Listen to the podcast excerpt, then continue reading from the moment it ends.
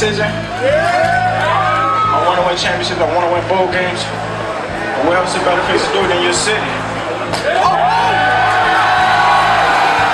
The power of home represents something. The DMV, like you try to explain it to people that aren't from there, and it's hard to explain it. That thing we talk about, Maryland pride, is real. And today, we're going to play with Maryland pride. He's gonna go!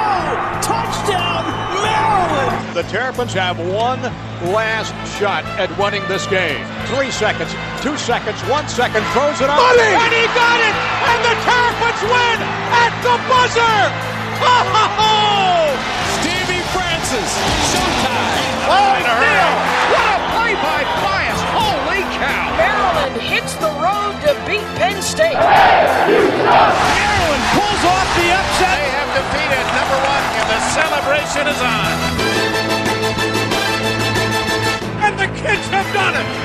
Maryland wins their first ever national championship, holding up Indiana 64 to 52. And let's listen and look at the celebration.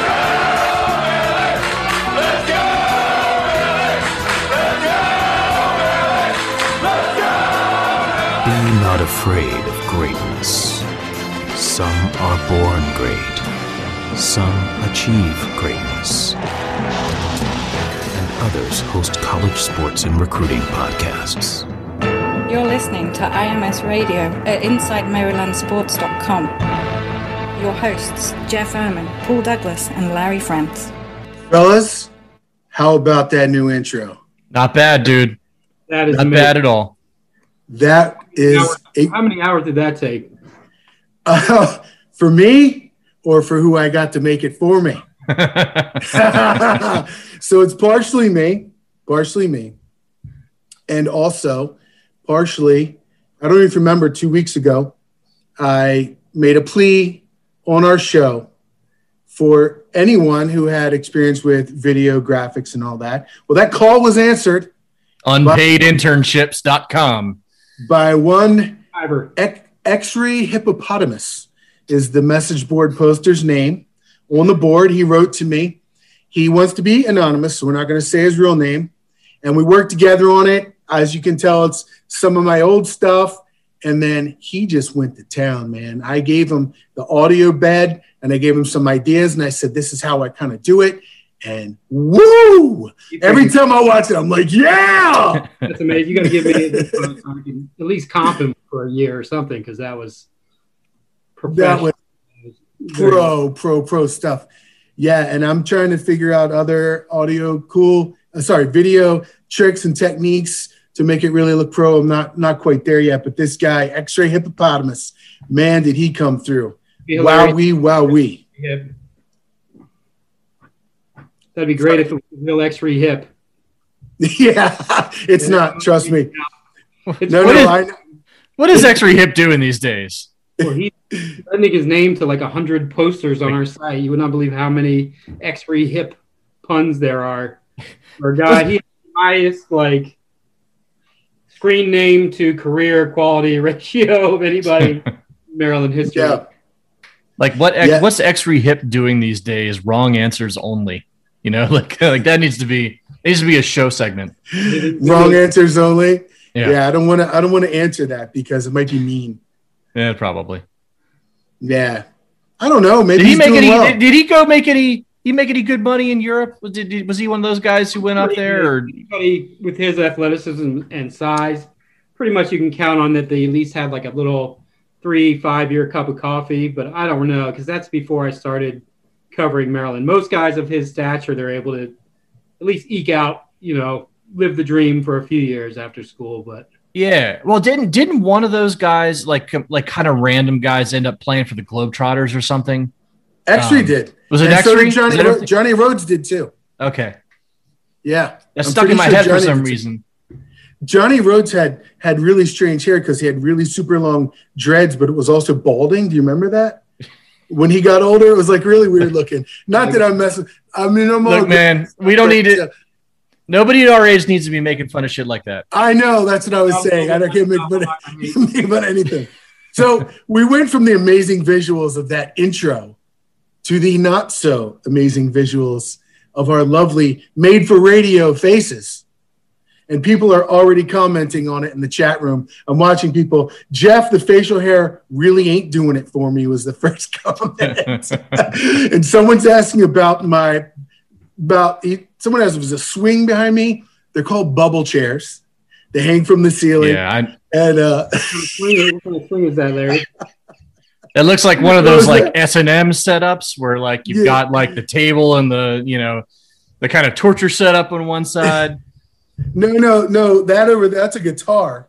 And right here's oh, you can't see my keyboard. I didn't have time to set up the stuff behind me because I was working on all the technical stuff today to make sure we could do this live stream, etc. Um, the only thing I did do, I put this sweatshirt's probably about get over there, about 20 years old. I don't know. I was gonna hang, I was gonna hang something up here. I, I just I didn't have time. Maybe for next week. No, I mean, if it, again at uh, at our age, if you can still fit in something that's twenty years old, that's pretty much a solid win. So roll with it.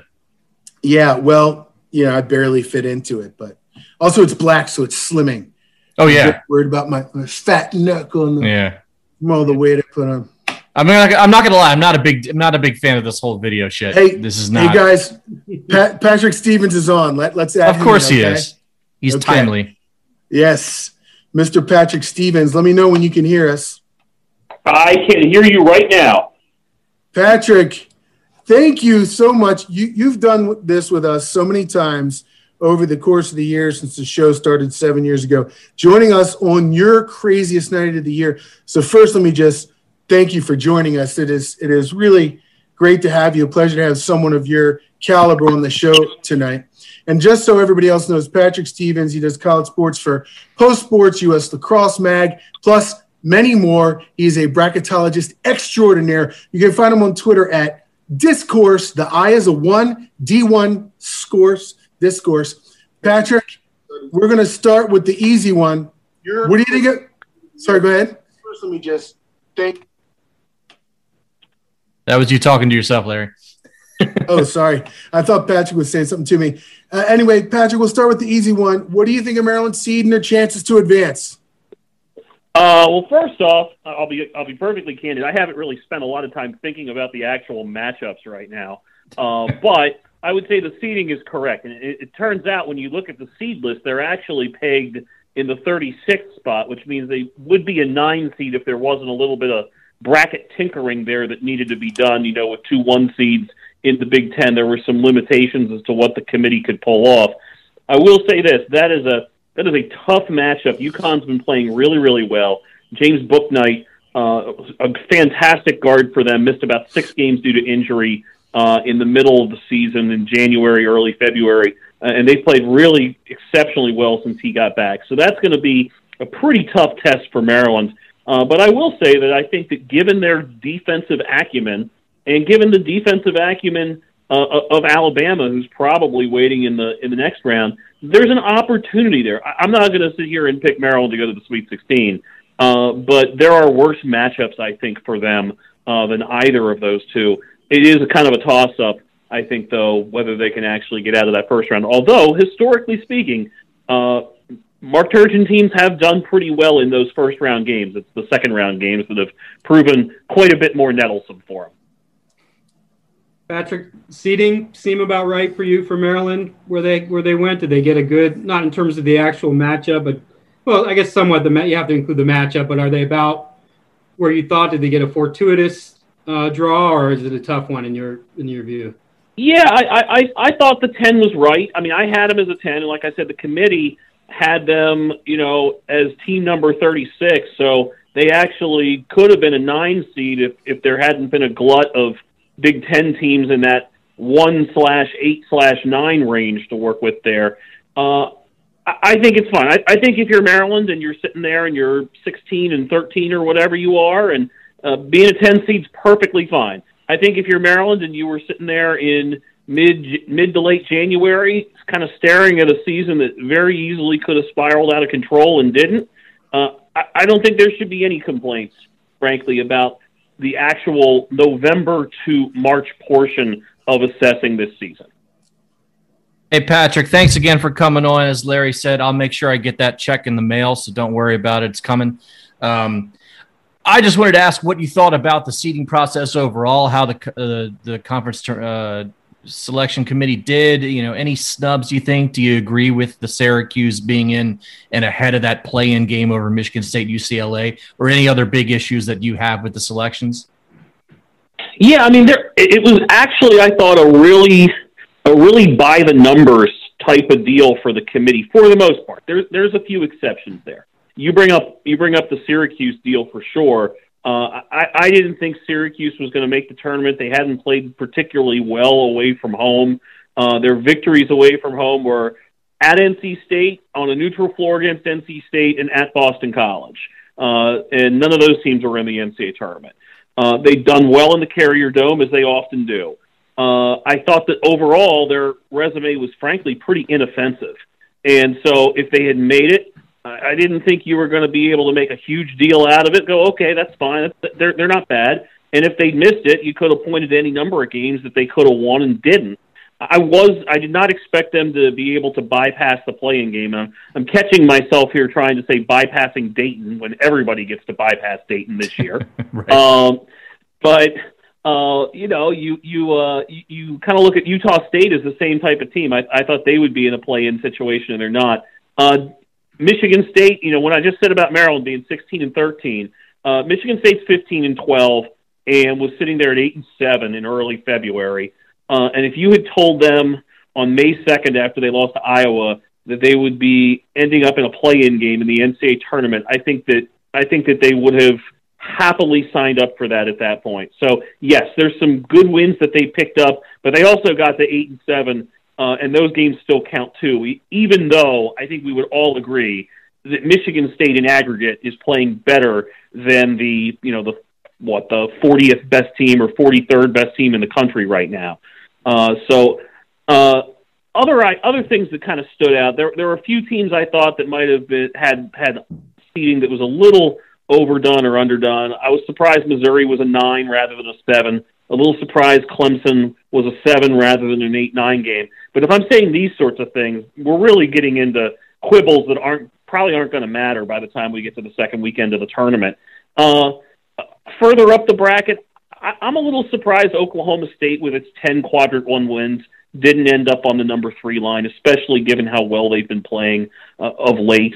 Uh, instead, they're a four seed and, and a team that they just beat twice and hasn't been playing especially great. West Virginia uh, is a three seed, so, so that's one of those things that stands out too. Uh, and on the other hand of things, you, you look at Louisville as the obvious team that that probably should could feel like it's been seriously left out. Um, and, and they had some issues with COVID throughout the season and only were able to get in 20 games.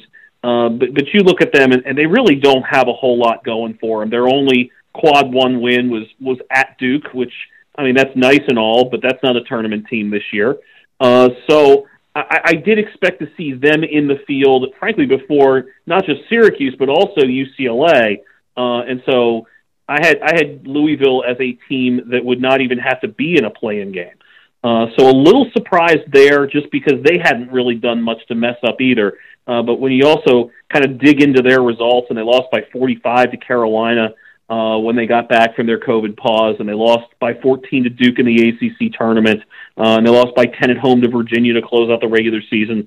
You know, there's certainly some some things in there that, that make you think that it's not that unfair for that team uh, to be on standby right now, uh, and in the and in the horrible position of rooting for somebody to have a positive virus test here in the next couple days. Patrick, you follow Maryland very closely, obviously. And so I'm sure you've heard a lot of the, say, anti Mark Turgeon sentiment among the fan base. How do you feel about him 10 years into his tenure? Do you share some of that? Do you think maybe is it time to move on? You happy with him as the coach? What are you thinking? I think that he's owed $6 million still on his contract and that Maryland doesn't have that sort of money to pay in all likelihood. So beyond that, it doesn't really matter what I think. Uh, you know, I think I, I, I tend to deal with kind of the reality of the situation. I, I will say this: that this year kind of to me illustrated um, like the good end of, of the Turgeon deal. That your floor is probably higher than a lot of other places would be. Similar programs. You know, and, and this is a season that, that, frankly, I didn't have much expectations for at all. And to be able to squeeze an NCAA tournament berth out of it is pretty impressive. At the same time, when you're 10 years in and you've had one Sweet 16, and even that appearance was with a team that people thought was going to be better, and, frankly wasn't a lot of fun to watch play basketball. Just just as a as a as somebody that enjoys basketball without a rooting interest, that team wasn't a lot of fun to watch play. So uh, you feel like the ceiling after 10 years, you probably have a pretty decent idea what that is too. So, you know, the question becomes for Maryland, um, what what do you want to be? Um, and, and you know what? I would say that it has not obviously been as as good uh, as the peak of the Gary Williams era, and it hasn't been as good as the as the couple peaks in the Lefty Driesell years either. Uh, but there also haven't been uh, teams that have been embarrassingly bad either. There, has been some embarrassing losses, but most teams have one or two of those uh, from time to time. Uh, so that's kind of the. I, I think by now you know what you got, one way or the other, and the question becomes for people higher up at Maryland uh, that are getting paid a lot more than I am uh, to decide uh, if that's what they want. But I, I will say that there is some value in having a coach that has a floor uh, that's a little bit higher than than, for example. Uh, well, maybe I shouldn't give any examples, but there's oh do out there. Oh, do give some examples. I, I think I think I'll pass on the examples, but you can certainly find some programs that have high opinions of themselves uh, that have probably struggled more than uh, more than they believe they ever should. Uh, and, and, and I can think of at least one in the Big Ten uh, that's like that. That uh, that that you, you, when you look at it, there there there's no guarantees at just about any place that you that you are immune from terrible seasons. And in fairness to, to Turgeon, uh, they haven't been terrible in his tenure. Patrick, you got a couple Cinderellas that jump out at you? Well, let's go bracket by bracket here. I'll give you one for I'll give you one for each of these, and I'm just kind of making this up on the fly. Like I said, I haven't spent a second thinking about thinking about uh, possible upsets and whatnot. I've had a lot of other things on my plate here the last few hours. I, like UC Santa Barbara a lot. Uh, they ca- catch a Creighton team that's got a little turmoil right now, uh, and, and UC Santa Barbara has a senior guard, JaQuori McLaughlin, um, Big West Player of the Year, second in the league in scoring, third in the league in assists, fifth in the league in steals. Just your classic mid-major veteran guard, uh, and they've lost only once since New Year's Day. So playing really well. That that has the that has the look of a 12-5 upset. So does Winthrop and Villanova, uh, and not just because of Villanova having its injury issues. Uh, Collin Gillespie, the point guard, out for the season, but Winthrop too uh, is a team that has only one loss. They're 22 and one, uh, and just a, a regular juggernaut in the Big South. I'll also say I don't know if they can pull this upset, uh, but North Texas out of Conference USA is really good, uh, and they got kind of a tough matchup with Purdue. But I do think that they can create some problems for the Boilermakers in that one. Uh, in the Midwest, uh, you know, I would have liked Liberty to have gotten somebody other than Oklahoma State. Uh, I will say that Syracuse has been playing pretty well uh, of late. They beat Clemson in North Carolina this month. Uh, and the last time that Syracuse barely avoided a play-in game by the skin of its teeth, it wound up in the Final Four. Now, it had a big assist from uh, Middle Tennessee that year when they beat Michigan State. So maybe, maybe uh, you know, maybe Morehead State will knock off West Virginia to open up things for them in that bracket.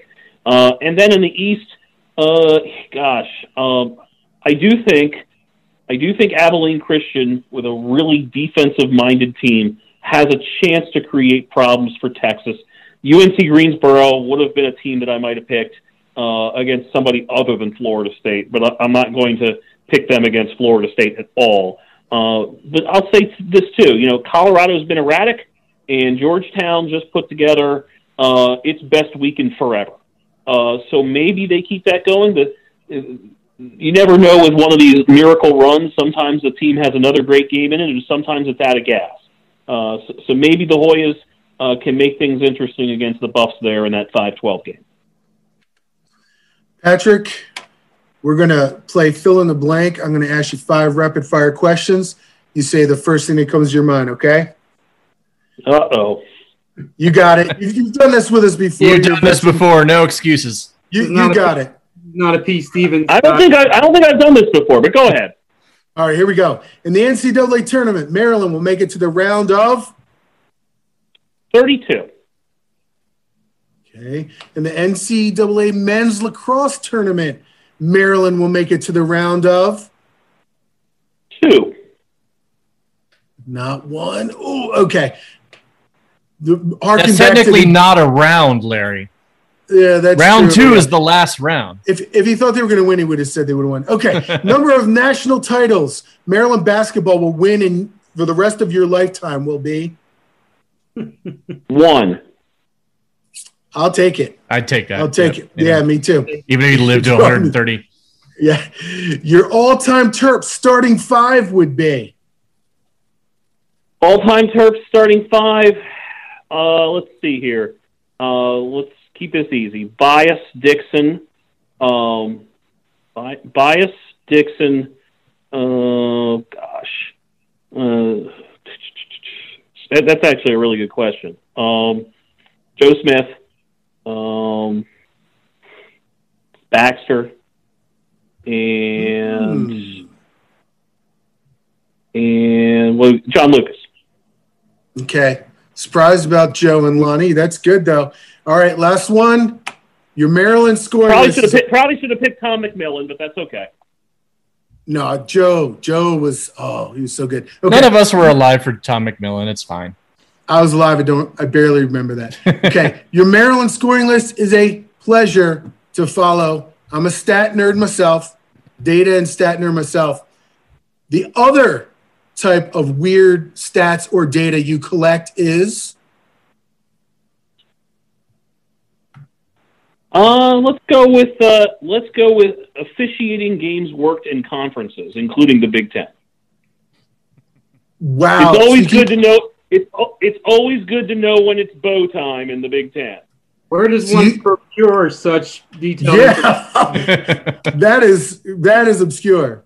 You you you get them from the box scores. So you go to every box score to collect this? Yeah, Is that's this a not that gambling hard. advantage? Wow. No, it's it's not. I, I I am not a gambler. I'm joking. I couldn't. I couldn't see you as a gambler. Uh, so then, who is like on your power ranking? Who's who's the best official in the country? best officials in the country. Um, you know, I think uh, the, the guy out west, Verne Harris, is really really good. Oh, Um, I, when you kind of look at, uh, I'm trying to think here because you know, the big the Big Ten this year was kind of interesting. It, it basically had a much uh, a much tighter group uh, working a ton of games just in the league. But you know, the guys that come to mind, John Higgins comes to mind, uh, Pat Driscoll, uh, who works a lot of ACC and Big East games, uh, is definitely up there near the top of the list. And Keith Kimble, who who is very much in demand, works a lot in the Big Twelve as well as dabbling a bit in the ACC and the Big Ten, uh, is somebody that, that I think has been uh, on Championships Monday a couple times here in the last few years. All right. Well, that is definitely a nerdy stat to collect, I must say. I'm very impressed. I'm very impressed. I, I do similar stuff, so I love it. And pour one out for Love it. Karl Hess, man. I know. I mean, you know, did, did you guys see- see the story involving Jamie Luckie um, a couple weekends ago, where he teed up somebody for James Madison, and somebody the coach asked, "Is that a technical foul?" and and, and Jamie replies, "It is today." Um, I mean, just perfect. You know, a perfect line there. It's like that would have been. You would have totally expected that to be a Karl Hess story, right? Like you knew that there'd be one or two of those every season. So I I, I- I miss the king a lot. I, I, I miss his I miss his work. Yeah, well, you know, they always got to make sure you know who the real star of the game is. So, Well, I certainly tuned in to watch Karl Hess work a few times. And Teddy V too, right? Well, you know, it's funny. A true story here. I, I was in Denver for a first round um, involving George Mason back in 2008. And the first game of the day was Michigan State Temple, and it was tipping at like 10:15 local time in the morning. And there's hardly anybody in the building, and, and I'm feeling kind of sleepy. And out comes Teddy V, and he's just all super excited. And you can tell the man loves his work. You know, like he enjoys doing what he's doing. So yeah, he can be a bit demonstrative, but there is something to be said for somebody that, that generally shows up in a pretty good mood and and is is enjoying what they're doing. So that's better than that's better than being surly all the time. His his enthusiasm is not the issue, that's for sure. At, I, I, will say, at, at ten fifteen in the morning at an NCAA tournament site, that, that enthusiasm was definitely a welcome thing. It was it was the most I think anybody in the building had.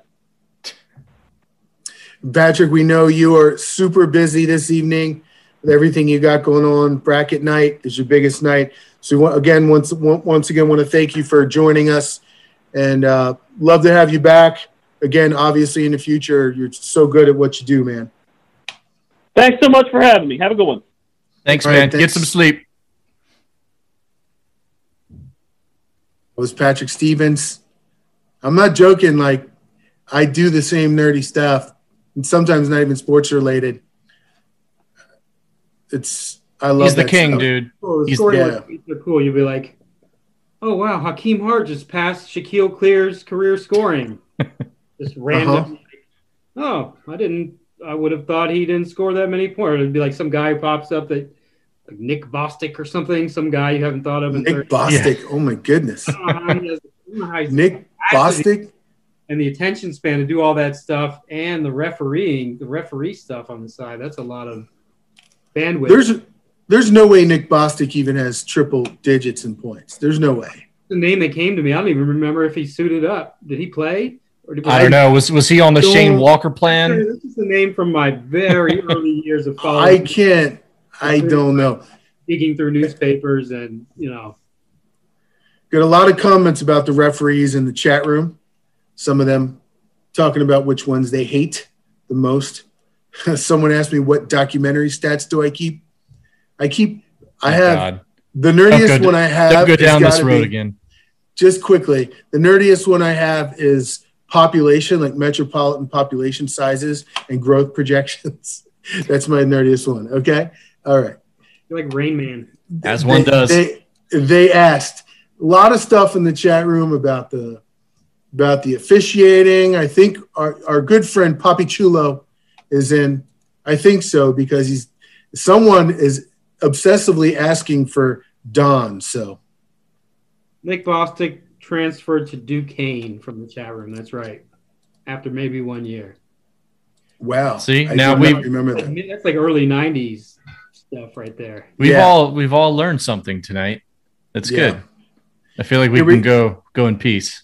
Yeah, it's very uh, compelling podcasting.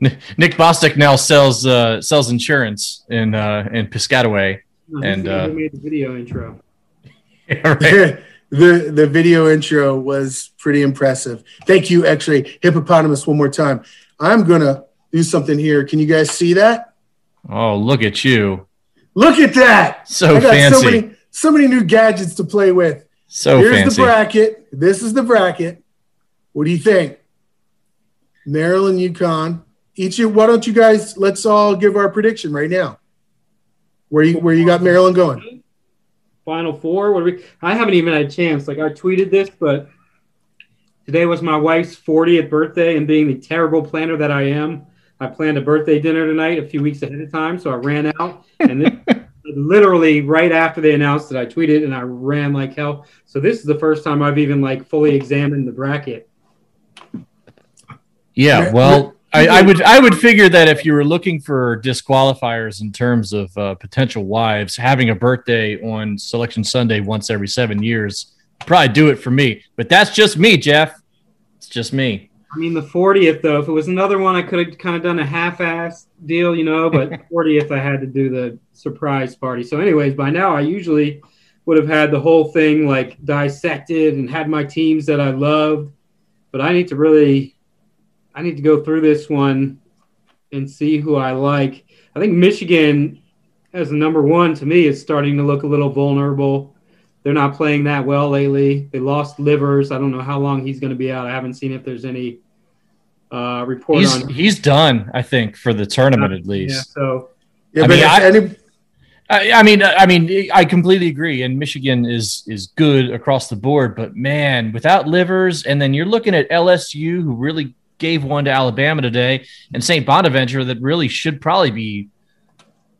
I don't know. You could argue they're better than ninth seed. I mean, that's that's a hell of a round 32 matchup right there. I think it actually gets a little easier unless Florida State decides to get good, and just with their physicality, they might be able to take anybody. But um, I love I don't know. I think Illinois is going to the Final Four. I they're mean, playing really well. Brad Underwood scares me a little bit. He's not very good in big games, and he hasn't really. Obviously, at Stephen F. Austin, he had that huge upset over Duke, but otherwise, he's been a little shaky. Uh, so that's the caveat with them is him and their lack of experience in this position. But otherwise, I think they're as good as almost anybody, except for maybe Gonzaga. Uh, but I mean, right now, it's pretty much you got to look at it as Gonzaga versus the field, right?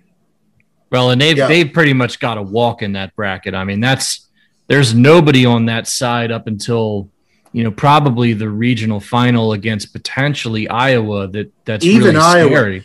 They blew out Iowa earlier this year. That's right. Um, the only the know. only part is having to do that again. Uh, I think Iowa's playing a little. You know, they lost themselves a little bit in the middle of the season.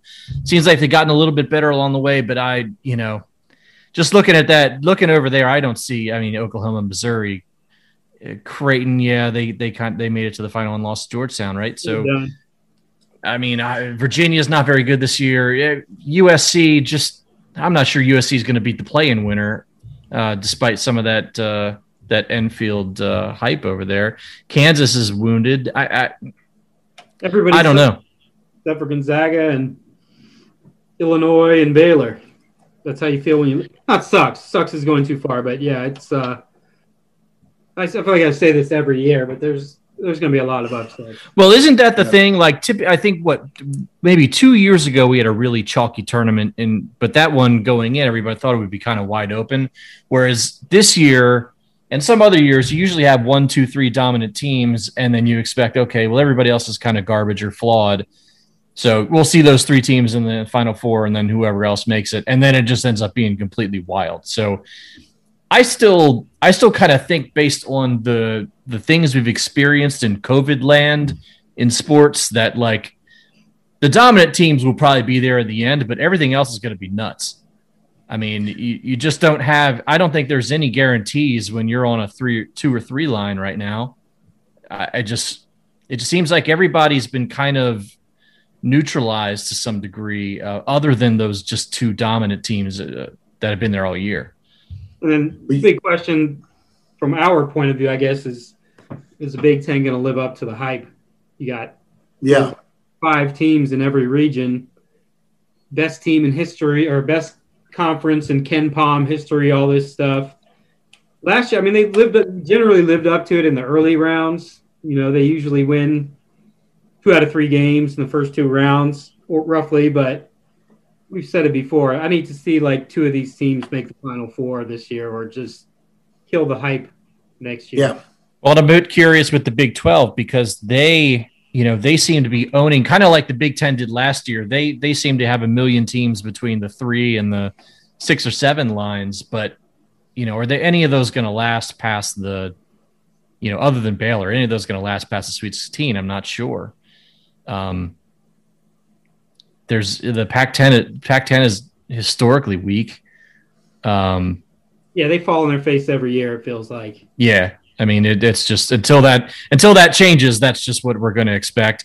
I think everybody's going to take Michigan State in the play-in and then beating BYU, but I don't know. I just I just don't feel it from that team, and it's not just because Maryland was able to beat them twice, but Yeah. They're not that just good. yeah, they're just not that good. Uh, I'm shocked they made it in. Frankly, uh, at that uh, at that 11 line, um, I thought they'd either be like on the 10 line or they'd be out. I feel like Iowa's defense will get them by the Sweet 16. Their lack of defense.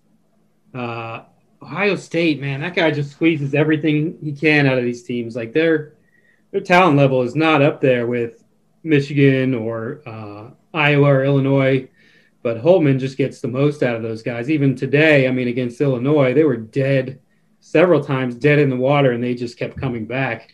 And those are not like stud. He's got some nice players, but you know, it's not it's not a star laden team. Well, Washington's just a dude. Like it seems like every time they're ready to give up, he just picks them up and carries them for a while, and that, that's good enough for them to kind of, you know, get to where they need to be most times. I don't know if he can do that for an entire tournament. I think a two seed is probably a little generous, but I mean, you're looking at all these teams, you know, between you know, I, I guess the the two seed through the four seed. There's not a lot separating those teams for me. So I don't know. I, I, what about Maryland? We should probably bring them up, right? Do we have to? I was trying. I'd rather talk about everybody else. what, do you think about, what do you think about UConn? To me, it's uh, a little scary for them because UConn's a really good offensive rebounding team. They, they got a couple big guys, both of whom Maryland really wanted. Uh, a cock, a cock, a coke, a Let me try it again. Do it again. Funny because I interviewed the kid a million, not a million, a bunch of times, and every time I was like, I don't know how to pronounce this. A, a cook, a, it's a cook, a cook, uh, and then Adama Sanogo, the other big guy, both of whom Maryland really wanted. Sanogo's been playing really well, like 16 or 13 and six a game in the past six or seven games. They hit the offensive boards pretty hard. I think Maryland can do a good job against those guards, but uh, those big guys might make it tough. Yeah. So give give your predictions. What do you got? How far Maryland going? I'm with Patrick. I think round of 32. I'm gonna get get past UConn narrowly because this Maryland team is just such a tough, uh, desperate team that you know they re- refuse to lose is, is an exaggeration, but they play really hard. UConn's not that good. They've played better lately. They're good. It's funny when you look at UConn because guys just dot their roster who Maryland wanted at some point. They've got like five guys who Maryland really wanted. So they've actually got some some pretty good talent, but I feel like this this Maryland team's good for a win. After that, I mean Alabama's so good. Uh, I just that that's going to be a really tough one. I would imagine if they play Alabama, it's got to be at least an eight or nine point favorite. So I would say round of thirty two. And they got a good coach at Alabama too, don't they?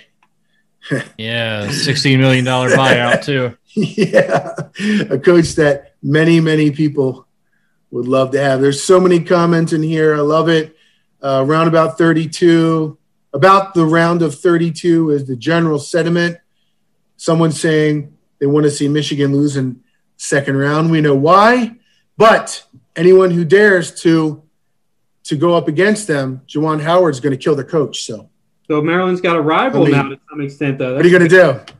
Good news. Maryland's got a rival now, organically to some extent. Well, they got to be able to beat them a couple times when it matters before it becomes a rivalry. I mean, it's same thing as Penn State football. You know, yeah. it's a rivalry if only one side. Although Maryland's, you know, they've won some basketball. Maryland, Maryland's won some games. Maybe not when Michigan's been good. I mean, they weren't that great last year when they beat them at the end. You know, so it, it's I don't know. It's it's got the the embers, if you will, of a rivalry. If if they can be competitive with each other going forward, I would say. I've had my run-ins with plenty of fan bases. The Penn State fans absolutely despise me because I said something ten years ago on Twitter about how they had a, a little bit of a cult culty vibe to them. Kansas fans hate me because I said Bill Self is a cheater, which yes. but uh, man, when I posted that article about Juwan, those people went freaking insane. I did not realize I did not realize how rabid. I mean, I should have because it's Michigan and there's a million of them. But uh, yeah, they're they're pretty rough crowd online. There's a lot of comments, or at least a few, about Howard in the chat right now. So, do we want to touch on that? The fiasco, both what happened on the court, and then I don't know if you want to get into the shenanigans afterward. Yeah, the shenanigans afterward. I mean, what? It's not that weird that he would say what he alleged allegedly said. That's what you say. Anybody who ever played sports in their life has made similar comments. Actually, I'm not that mad that he said it. You probably have to reprimand him if he did it because it's not a good look. But yeah, I don't care that much. If you've ever played sports, you've said that stuff to people when it gets heated and you go up in their face. I'm to kill you, man. Like, you know what I mean? Like, I don't, the thing for me that bothers me more is afterward. It seems like he clearly talked to his lawyer. Okay, say it was self defense, blah blah blah blah blah, and he went right down the thing, and I'm like, come on. That's the part I was like, that's bullshit. Yeah. It's Well, it's like it's very similar to when uh, Larry turned around and said, "What the h?" to that fan who was uh, who was getting a little naughty. And that made a lot. Of, that made a lot of headlines. too. That's right. Yeah. Uh, Again, that was beginning of this show before we knew what the the rules were about cussing, and so I censored myself. Anyway, go ahead, Jeff. What were you going to say? So, I mean, Maryland, they didn't file formal formal complaint to the league, but they informed, I guess you would say, the league that that Juwan allegedly said, "I'll fucking kill you" to Turgeon during the thing. Somehow, there's no audio, which is a little suspect. Mm-hmm.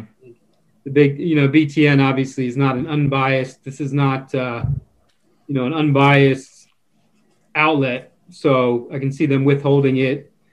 Uh, there's no way to prove it otherwise. So what are you going to do? You can't make a big deal out of it, or you're going to end up looking like a whiner, you know, who's complaining because you lost. If he did say it, though, the huge difference between that and your example of when we were kids is that he's a professional coach in a league Right. that takes itself it's kind of a hoity-toity kind of league, takes itself very seriously.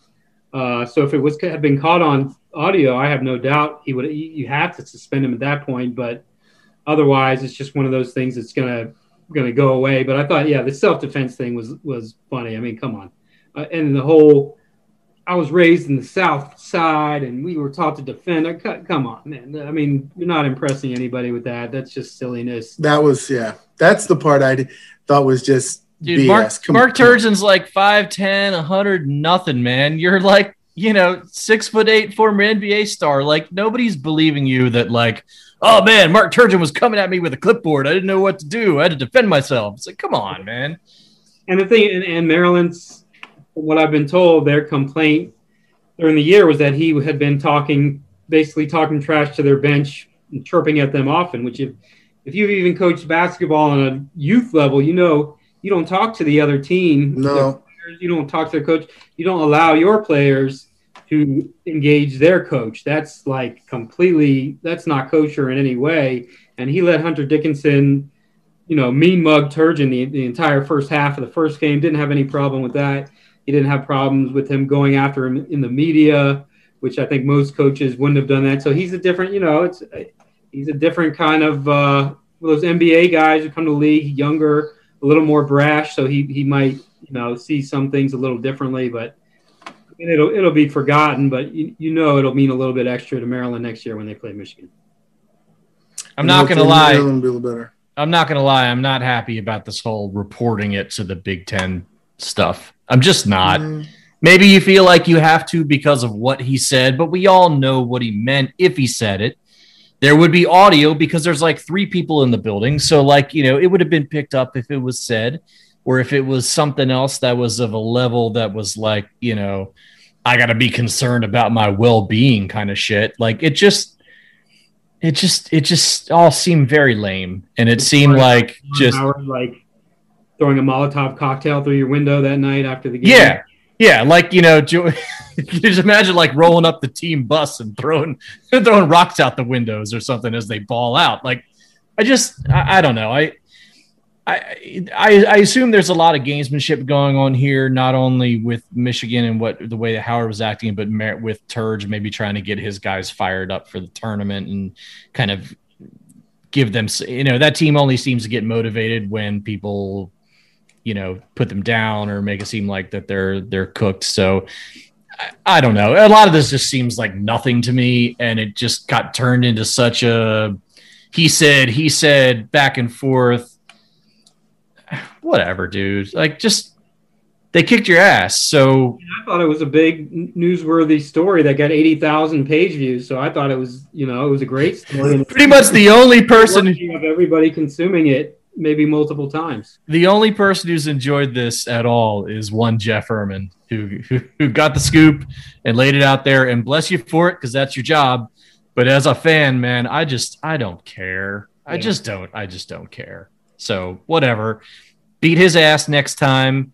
throw a, throw a chicken wing at Hunter Dickinson if he comes back next year, and do you know handle on the court. That's that's my opinion. Well, the catch there is that he's got the number one class in the country coming in next year, so it's not a flash in the pan, most likely.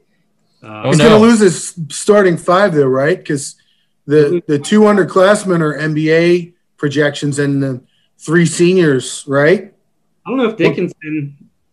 I don't. He's think a tough call. He's not a first round pick right now. I don't think. He's But again, he's also like 26 and like you know on his third degree. So see him being a two and done, maybe. Yeah.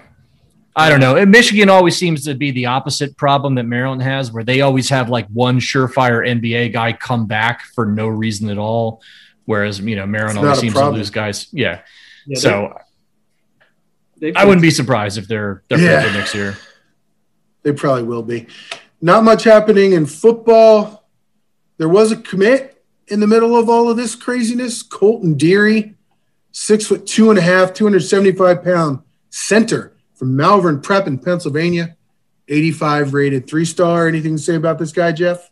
Yeah, they were really excited about him. I had heard the day before he committed that he was going to come in on a visit with his family and probably commit the next day. I guess he wasn't able to make it, and so he just decided to go ahead and commit. Uh, he's one of those classic, like Pennsylvania gritty. He's a wrestler. He's a wrestler. 56 and one career record. I think he's going to wrestle at Maryland. Uh, Penn State was recruiting him to some extent. I don't know if they were pushing for a commitment. Maryland was looking to take either four offensive ta- excuse me, three offensive tackles and one center, or four offensive tackles. They liked him enough that they took him, and they'll use the others for offensive tackle because that spot is like frighteningly thin right now on the roster. Almost all of their young linemen are interior guys. So they were really excited. He's the number three center in the country. Somehow he's a three star. It's always weird with centers in the rankings, you know, to be number three in the country and be a three star, but uh, they really think he can be a good player.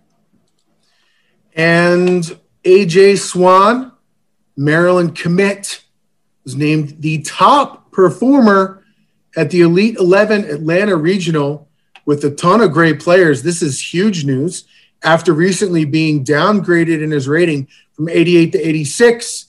Let's see, it's got to come back up after that, right? He qualified for the Elite 11 finals, and now everybody's just worried that he's going to stick with Maryland because he's maybe making too much of a name for himself. Those are the first two questions, right? Is he going to stay committed and is rating going to go up?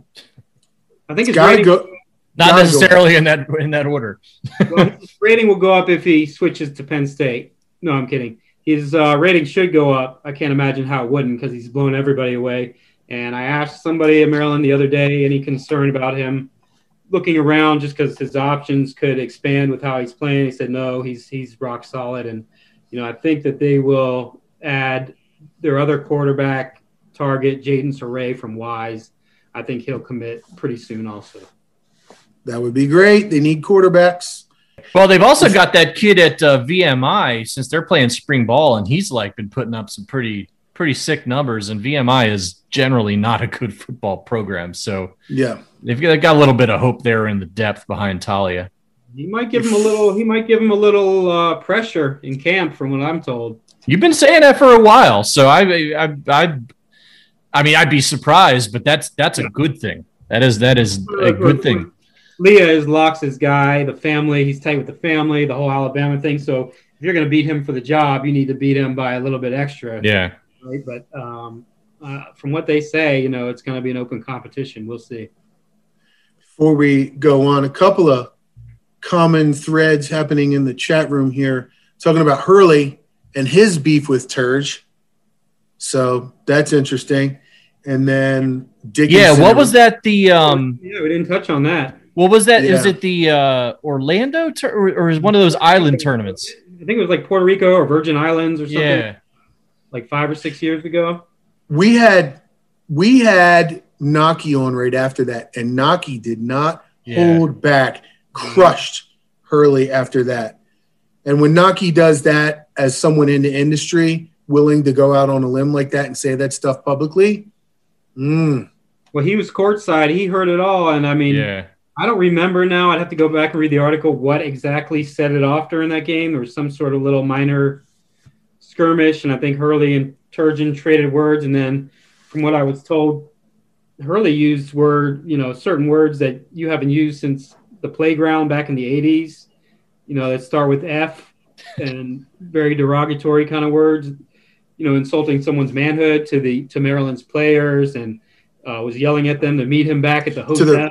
The- Yeah, Really? I I thought that there was some there was some shenanigans like in the hotel after the game too, or something like like it was like a not small deal. I don't know whether we reported it to the you know to the conference or they get their to- Karen on. yeah to to your your mom or or whatever, but um, I do remember Maybe- there was some shenanigans, and I I imagine I imagine that story will be told in the locker room uh, this week.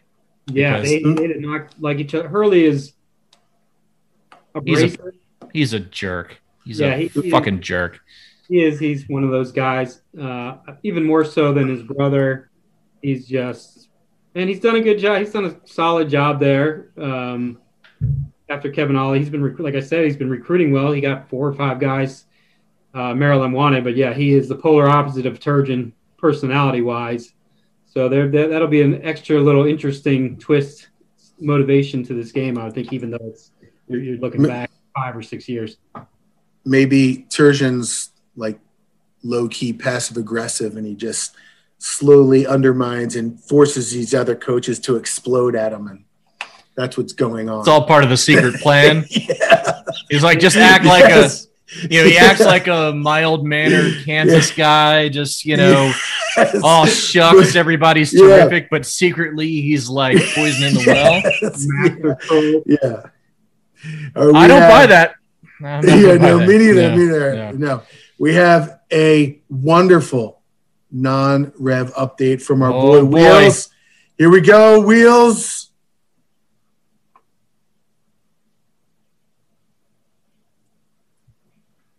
I can't hear shit, so I Me hope that's either. playing. Oh, you can't. no, No. it's actually better this way. Maybe I just don't have to listen to it. I, no, it's more fun when I talk. What are we doing here, Larry? oh, okay. Apparently, it's playing. Yeah. We're fucking it up by talking at the same time. It's probably not what Larry wants us to be doing right now.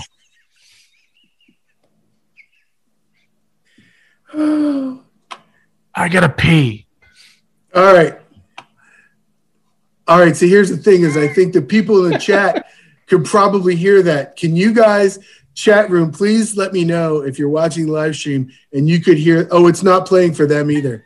so they heard nothing the whole. I was time. right the whole time. Okay. All right. Do that Sorry every about week. that. Make that the Sorry weekly about the- non-revenue report. Well, you you made it funny, and I'm like shushing you guys because you're talking over it. I could hear it just fine. Okay. See, your It's like- interface has betrayed you, Larry. It's saying, Larry, give us the update. The big thing is that the Maryland women won. Brenda Frese won again, 11 out of 14 possible titles. And he also researched the women's golf recruiting tactics that we talked about last week. Oh, But he said basically what he said was no word on that yet. So our first time, our first time streaming live to YouTube, we will have to fix that.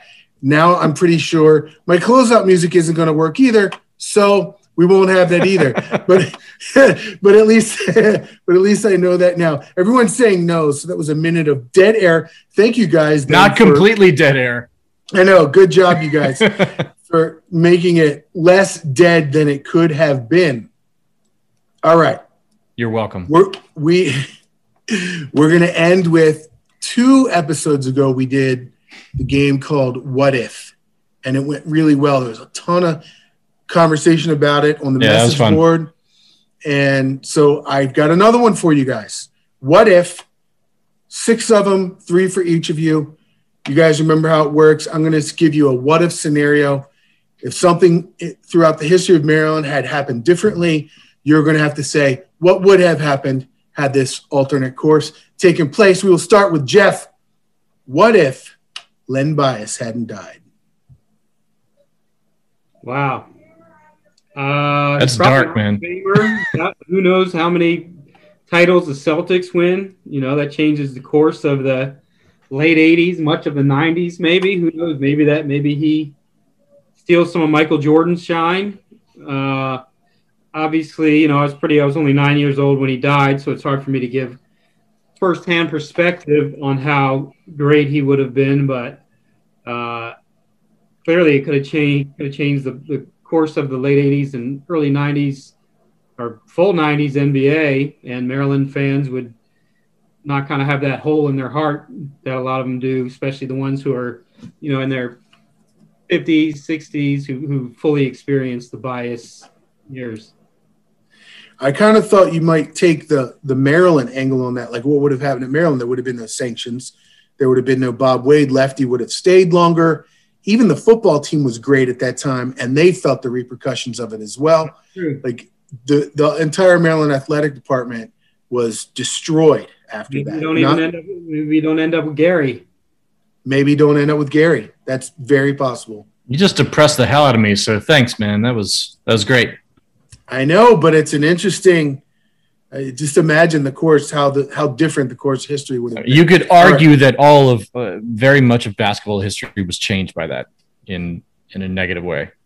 Yeah, a lot of stuff was.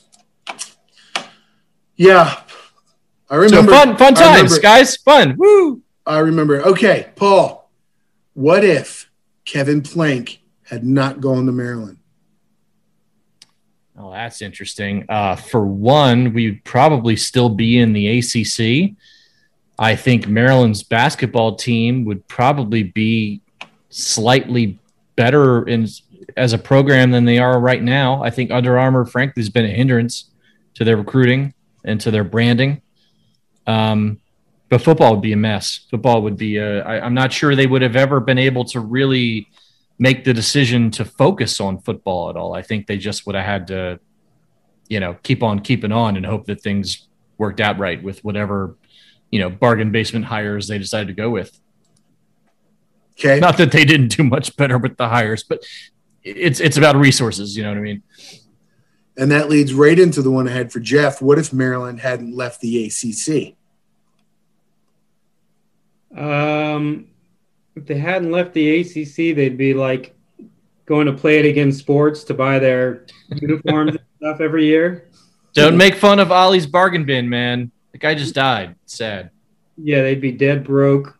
Uh, you'd still have Duke and Carolina and Virginia and whatever else, but that stuff was getting watered down by the Pitt rivalry and all these other schools. Uh, by the end, in the ACC in basketball, the past few years is kind of falling off a little bit. That's just the past. You know, they'll probably come back. Uh, Maryland would have done better in football, though. Clearly, I mean, the step up from the ACC to the Big Ten in football has been enormous. And you know, for Mark Turgeon, I don't know honestly if he's still at Maryland because they, they were struggling in the ACC. Once they made the move to the Big Ten, as much as the Big Ten, obviously, like we said, is KenPom, sweetheart, and everything like that. Most years over the past 10, 20 years, it's tougher in the ACC. So when they made that switch to the Big Big Ten, they started finishing a lot higher in the standings.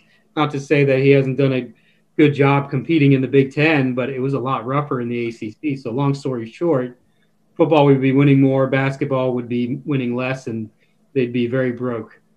Well, we would have also kept our uh, long-standing historic rivalry with Pitt, so that would have been important. Funny comment in the chat room. Jeff Capel would be threatening to kill Turgeon.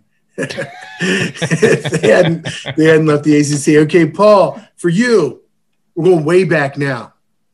What if Bear Bryant hadn't left Maryland for Alabama? Wow, good luck. Let's hear this. What the fuck do I know, man? That was like 70 years ago. Yes, it I was. mean, there, I don't know. The Korean War would have never happened because, you know, a butterfly flapped its wings and then somebody farted Byrd Stadium and, you know, Bear Bryant stays at Maryland and wins 13 national championships and, yeah, that's what I was hoping you get to. you know, the Korean government decides that it's not worth the fight. I don't Nick know. Saban would be at Maryland right now, winning six out of twelve titles. I somehow suspect. So hired Lee Corso, and you wouldn't have had that super fun fact to say to people, "Did you know Lee Corso coached at Maryland?" yeah, See, that's true. No, I- probably true. I, I somehow think that Bear Bryant would probably not have repeated his, his success uh, at Maryland. I mean, Jim Tatum was still pretty good, right? And he, I mean, Maryland was Maryland kind of kicked ass through most of the the fifties, and then you know Early fifties at least. Yeah. Yeah. Let's So get Bear Bryant on next week's show, and we'll ask him. Okay. there you go. Hey, Poppy Chulo would like you to get Brian Don on. It's Brian, No. right? Brian Down. Down. Uh, no, I'm at the point where he's asked so much that I'm just not going to do it. You're still gonna. Okay. I just thought I'd It's the principle of the thing now. It's He's- just like he's- nah. he's he's he's he's already asked in the chat room. Okay, Jeff, what if you hadn't gotten into sports journalism? Oh my god, I've thought about that. that's really scary. You know, most people have no idea what they're going to do. Even in college, they take some major, and 95% of the people I would say who I went to journalism school with did not are not in journalism anymore. Like I'm I'm the only one dumb enough to still be doing it. Um, I'd probably be in some sort of communications or other writing. Like the two things I loved growing up were writing and sports. So it was so automatic for me that it's hard to even think of what else I would be doing. I don't like sales. I hate I hate being pushy. You know, despite my like promotions of the site, I, I don't like doing that stuff. So I wouldn't I wouldn't be in sales. I don't know, man. That's a good question. I honestly don't know. Thank God I thank God I fell into this. I guess. Okay, Paul, last one. What if you found out the world was ending in one hour? Well,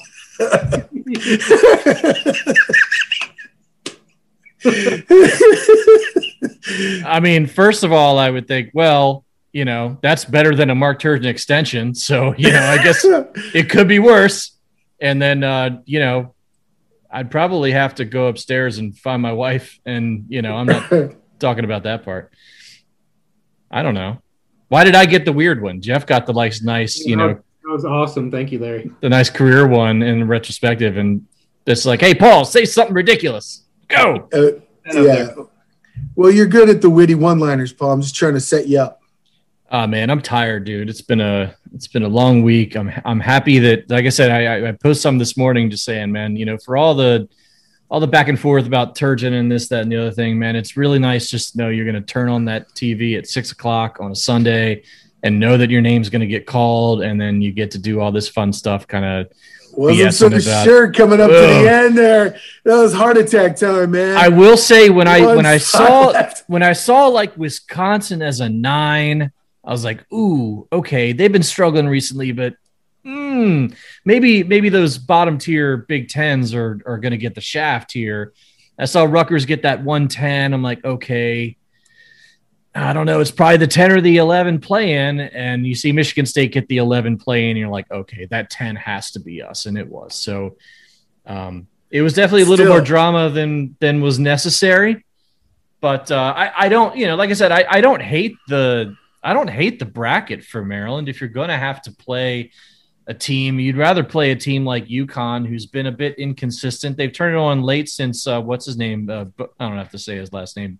Boo Knight, Book Knight. I don't know. Book night, book night. Yeah, since since he came back, they've been they've been really good, but they've also played nobody this year, so you're not sure exactly how good they are. Um, and in Alabama, yeah, they're really good, but they're also kind of a kind of a young team with not a lot of tournament history. You don't, you know, it's it's it, that's the type of team you'd rather take your take your shot with uh, with a with a pr- fairly veteran Maryland team. Um, that, I think they got a good places. shot.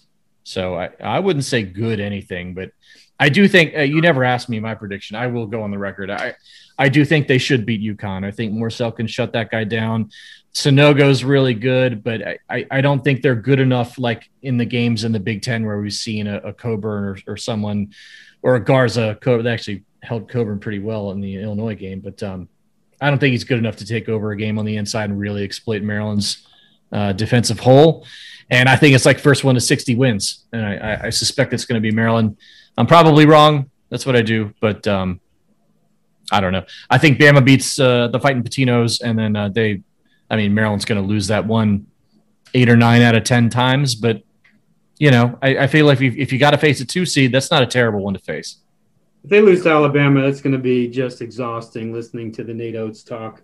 The narratives are going to be really bad on this one. So unrealistic with that from the start. Like the guy's making big money. You would have had to pay five million, four and a half at least. There's a million other teams who would pay him that much.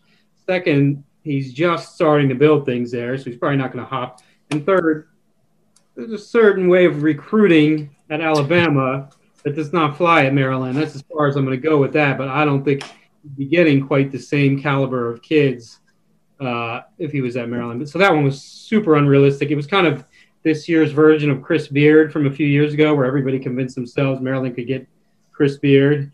So if they lose to Alabama, the Oats thing is going to probably last for a while. Yeah, and that's not even considering number four, his like sixteen million dollar buyout. So uh, it sucks because I love him and I think he's going to be he's gonna he's gonna leave Alabama for a, a real blue blood somewhere and win eight hundred games. But uh, Take over at Duke after K leaves. What are you gonna do? years.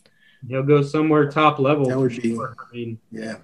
they might be too stupid to hire someone outside of the K family. Good. Good because no one else has done very well. I think it's ludicrous if they go that route, but it wouldn't surprise me if they did. Yeah. Before we end, I'd like to remind everybody about the IMS Radio Bracket Challenge. We're all going to join and we're going to try and get Walt, Naki, and some of our other friends of the family, friends of the show to join. It would be it's always fun to play with those guys. No money involved, but if Maryland gets to the Elite Eight, yes, the Elite Eight, the top 20 finishers will get a one year subscription to Inside Maryland Sports. If they do not, which is obviously more likely, the first place finisher will will get a one year subscription. Second place will get a six month subscription. And either way, what do we say? The top three are going to be able to submit five questions that we'll ask on the show. Maybe we've been trying to get them on the show to ask live. We've done that in the past too. But the top three will get to ask questions that we will answer. Answer. You'll ask. We'll answer live on the show. Or ignore. We might ignore them. I mean, but Or- we'll we'll read them out and then And say sorry, we're not answering that because Yes. that's a stupid fucking question. Yes. they asked about what if Bear Bryant never left Maryland. Yeah, like some dumbass question like that, That was that was a good question, man. that was so good. dude. I like that was So so long ago. Unanswerable. Yeah. It's not unanswerable. If you Well, had any creativity, come on. Just kidding. Okay, You're asking a lot It of my brain. It's a bad right one. now. It's a bad one. I got had six. Paul, you didn't like you didn't like any of yours. I didn't. I didn't like any of them. You gave Jeff the good ones. Yeah. You liked the Kevin Plank one. That was good, right? No, that was good. That was good. I'll give you that one. One out All of right. three. Four out of six. Okay. You're you're bet. Right. You're, you're you're going to the Hall of Fame. Three thirty three. Thank you, everybody, for joining us live tonight. Little bit of an experiment. We beta tested one time, but going live is a whole different ball game. Obviously, we had a little bit of a glitch with me playing the non-res report from Wheels. We're going to work on that. But overall, I think pretty fun. I'm excited to watch it back. There's a lot of chat going on. I love the interactive chat room. And so we're gonna we're gonna keep this format going and, and just try and keep improving on it. And I had some play out music, but I'm not gonna play it now because you can't hear it. no one's going to be able to hear it. So instead of that, we'll just say thank you guys for joining us. Thank you to Patrick Stevens. He is at Discourse with a one instead of the ID one S C O U R S E. Follow him on Twitter. We will see you guys next week.